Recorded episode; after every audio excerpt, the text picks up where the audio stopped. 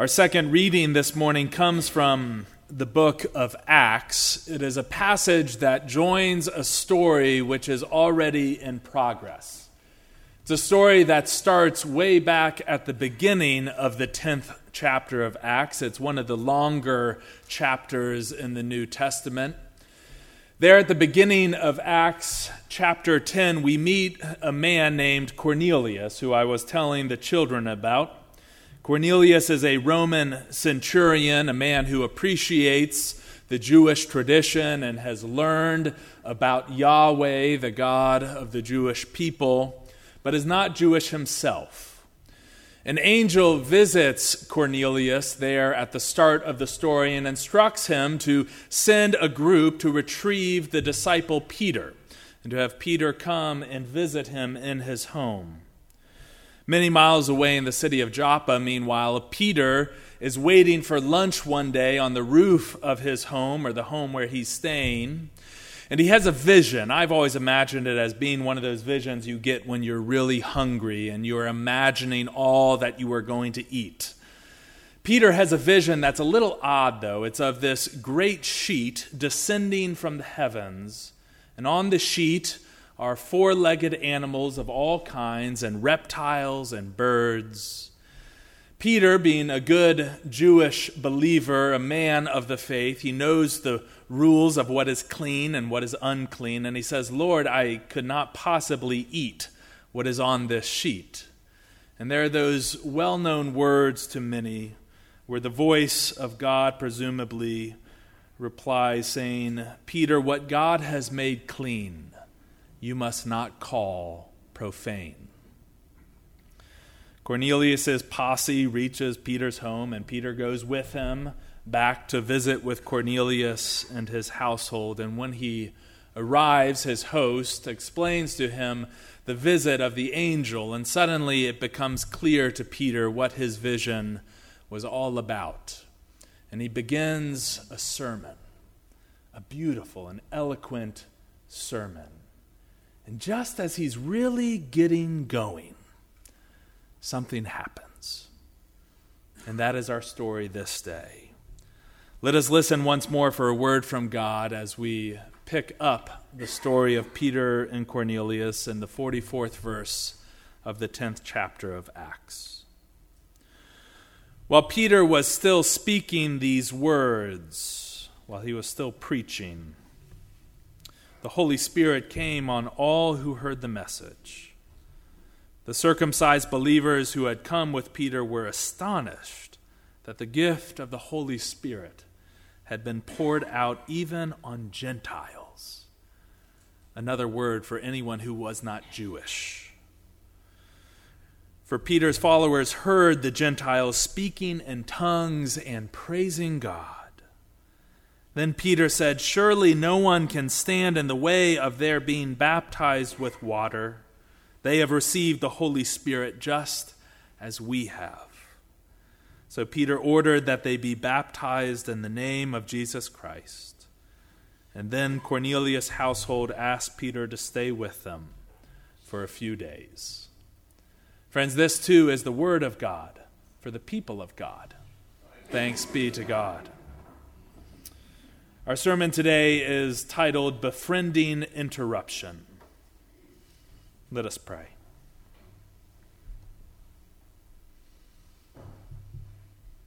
Good and gracious God, we have each entered this place today with plans. Plans not just for our days, but plans for our lives. God, we pray that in big ways and small, you might interrupt our plans this day. That you might help us to become attuned to where and how it is you are at work in the midst of lives that don't always go as planned. God, send your Spirit now that the words of my mouth and indeed the meditations of all our hearts might be pleasing in your sight, for you and you alone are our rock and our Redeemer. Amen.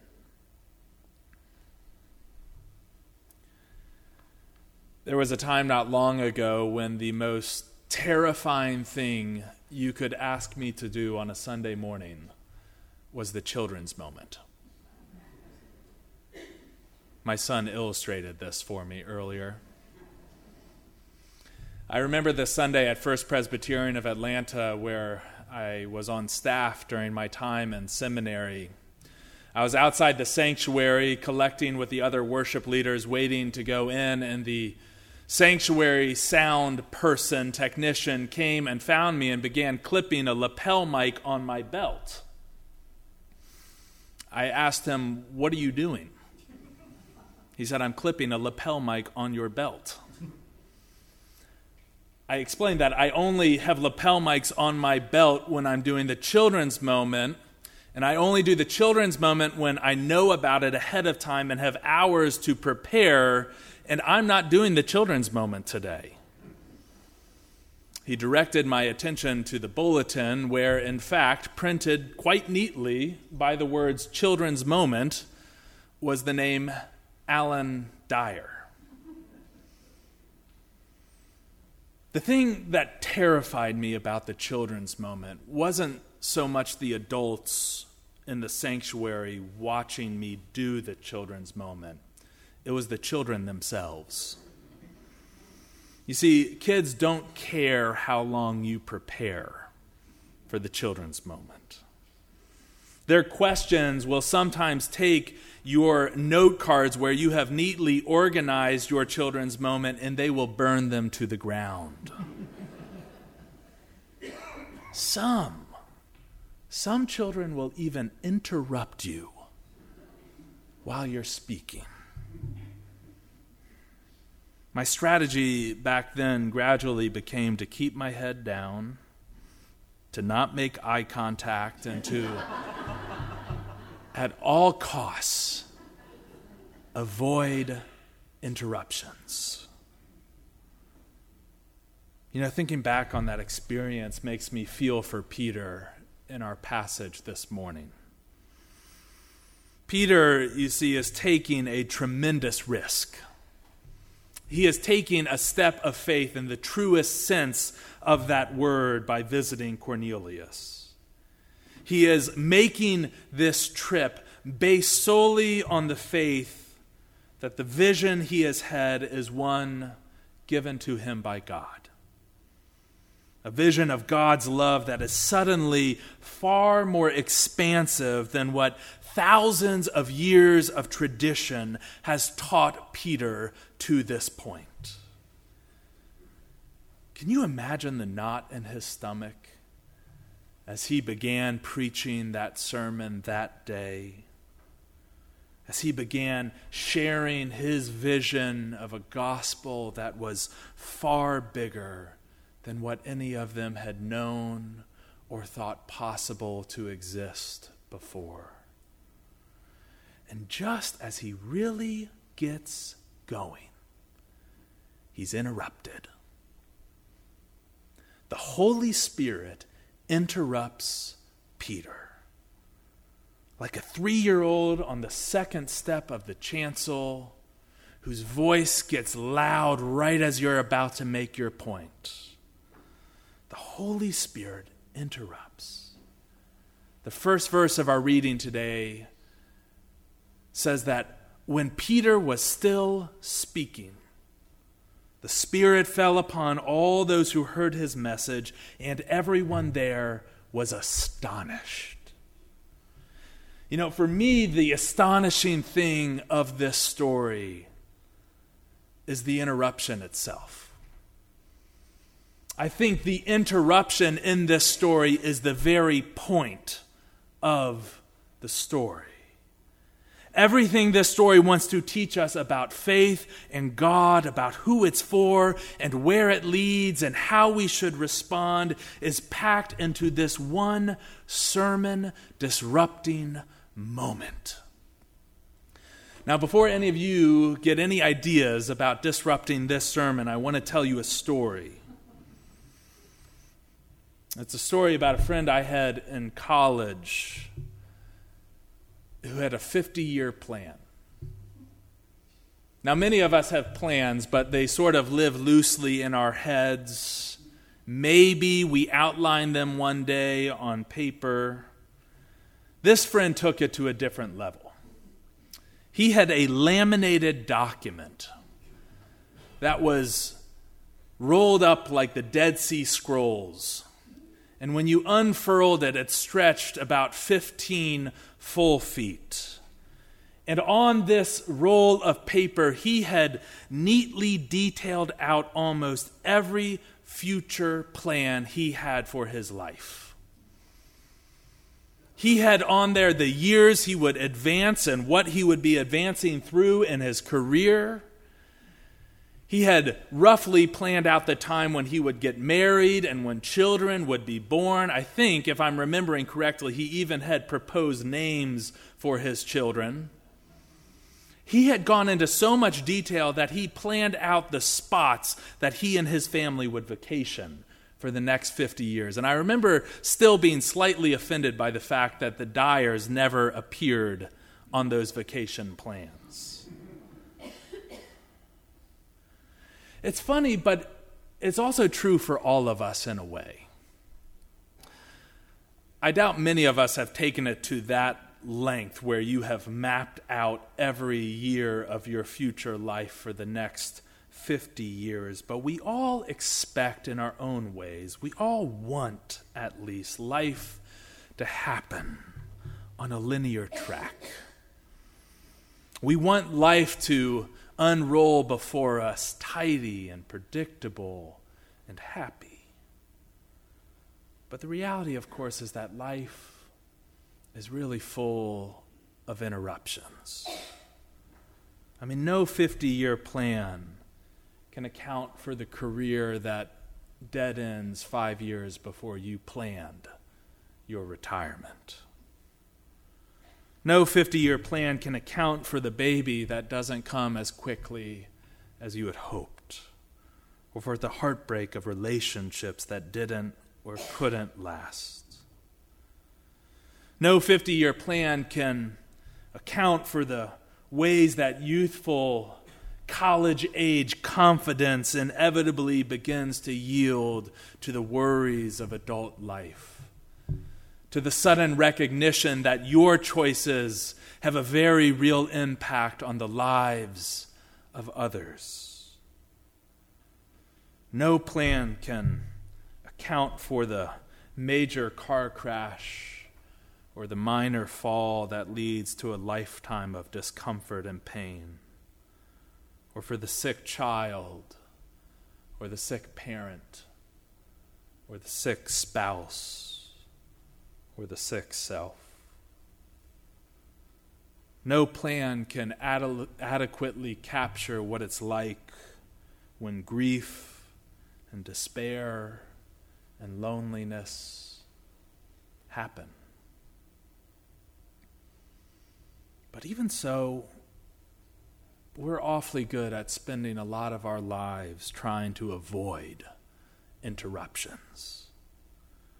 We avoid certain people or topics or places that we think might interrupt the flow of our day. We keep self help books on how to manage our calendars and minimize distractions at the top of the bestseller list. We install apps on our phones and computers to block access to time wasting websites. But you know this story. This story, the story of Peter and Cornelius and the Holy Spirit, it makes me wonder if what we should really be doing is spending more of our time befriending, befriending our interruptions. I love that quote on the back of the bulletin this morning. You're welcome to read it whenever. It basically says this it says, if we lit them, if we lit them, life's interruptions can lead us to deeper living because they can remind us that we are more loved than we know. Has that ever happened to you? Have you ever befriended an interruption and come to find that you are more loved than you know? Now, I want to be clear. I'm not proposing that the solution to interruptions is to start looking at life through rose colored glasses or being the one who tries to find a silver lining in every horrible situation. Rather, befriending interruptions, I think, is more about accepting the invitation to notice how the somethings or the someones we did not expect and oftentimes did not want are sometimes the very things that reveal to us just how loved we are. Befriending our interruptions means noticing how the unsolicited meal on the doorstep that shows up the day after the diagnosis or the divorce or the death is not just there because someone thought you might be hungry. Befriending our interruptions means noticing how the compassionate ear on the other end of a tearful phone call is more than just a friend being a friend. It means noticing how the person who remembered your name after seeing you in church for the first time the week before is something other than just a stranger being nice. The whole point of the story is the interruption. Because the interruption in this story is what reveals to both Peter and Cornelius that they, and indeed the whole world, this is a hinge story in Acts. I preached this last sermon two weeks ago on the widening circle. This is a widening circle moment in Acts. This interruption is what reveals to the whole world, you and me included, that we are all more loved than we ever knew. Love so much that before Peter can even finish his well thought out and perfectly delivered sermon, before Cornelius or any other person in the room can utter a single word of faith, before any of them, before any of us can do a single thing to deserve it. The Holy Spirit, God's love, God's claim is poured out on them.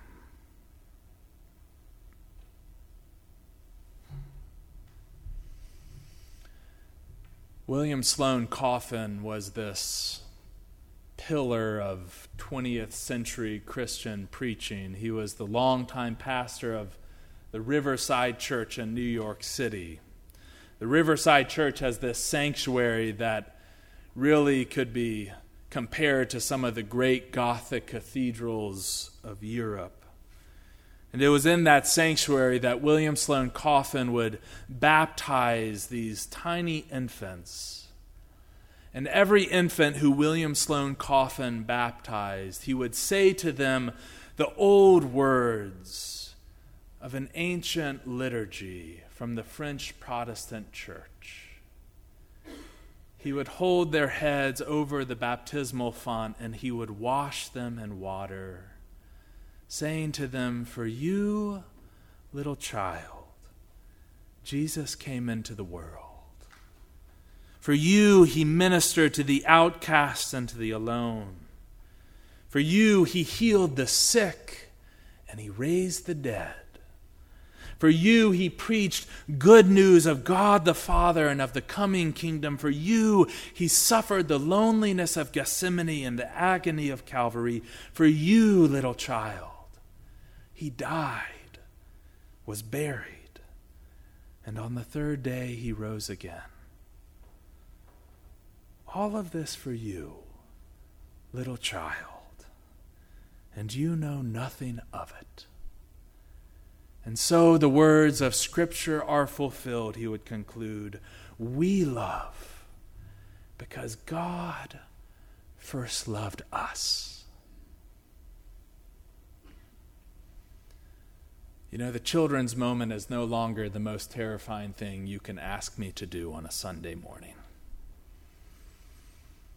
In fact, if I were to pick, I would say that it is the thing I look forward to the most every Sunday morning.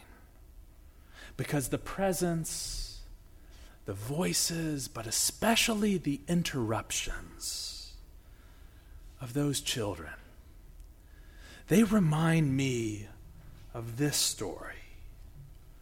That even when I don't remember the story, even when someone doesn't know the story at all, even when our 50 year plans fall apart at the fifth hour, even when the interruptions seem too much, even before any of us can do anything to deserve it, the Holy Spirit is poured out, and the Word of God is fulfilled that we love because God first loved us. Friends, friends, what good news could possibly be more astonishing than that?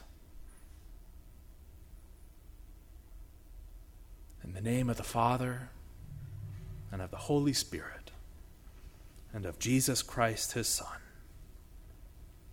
Amen.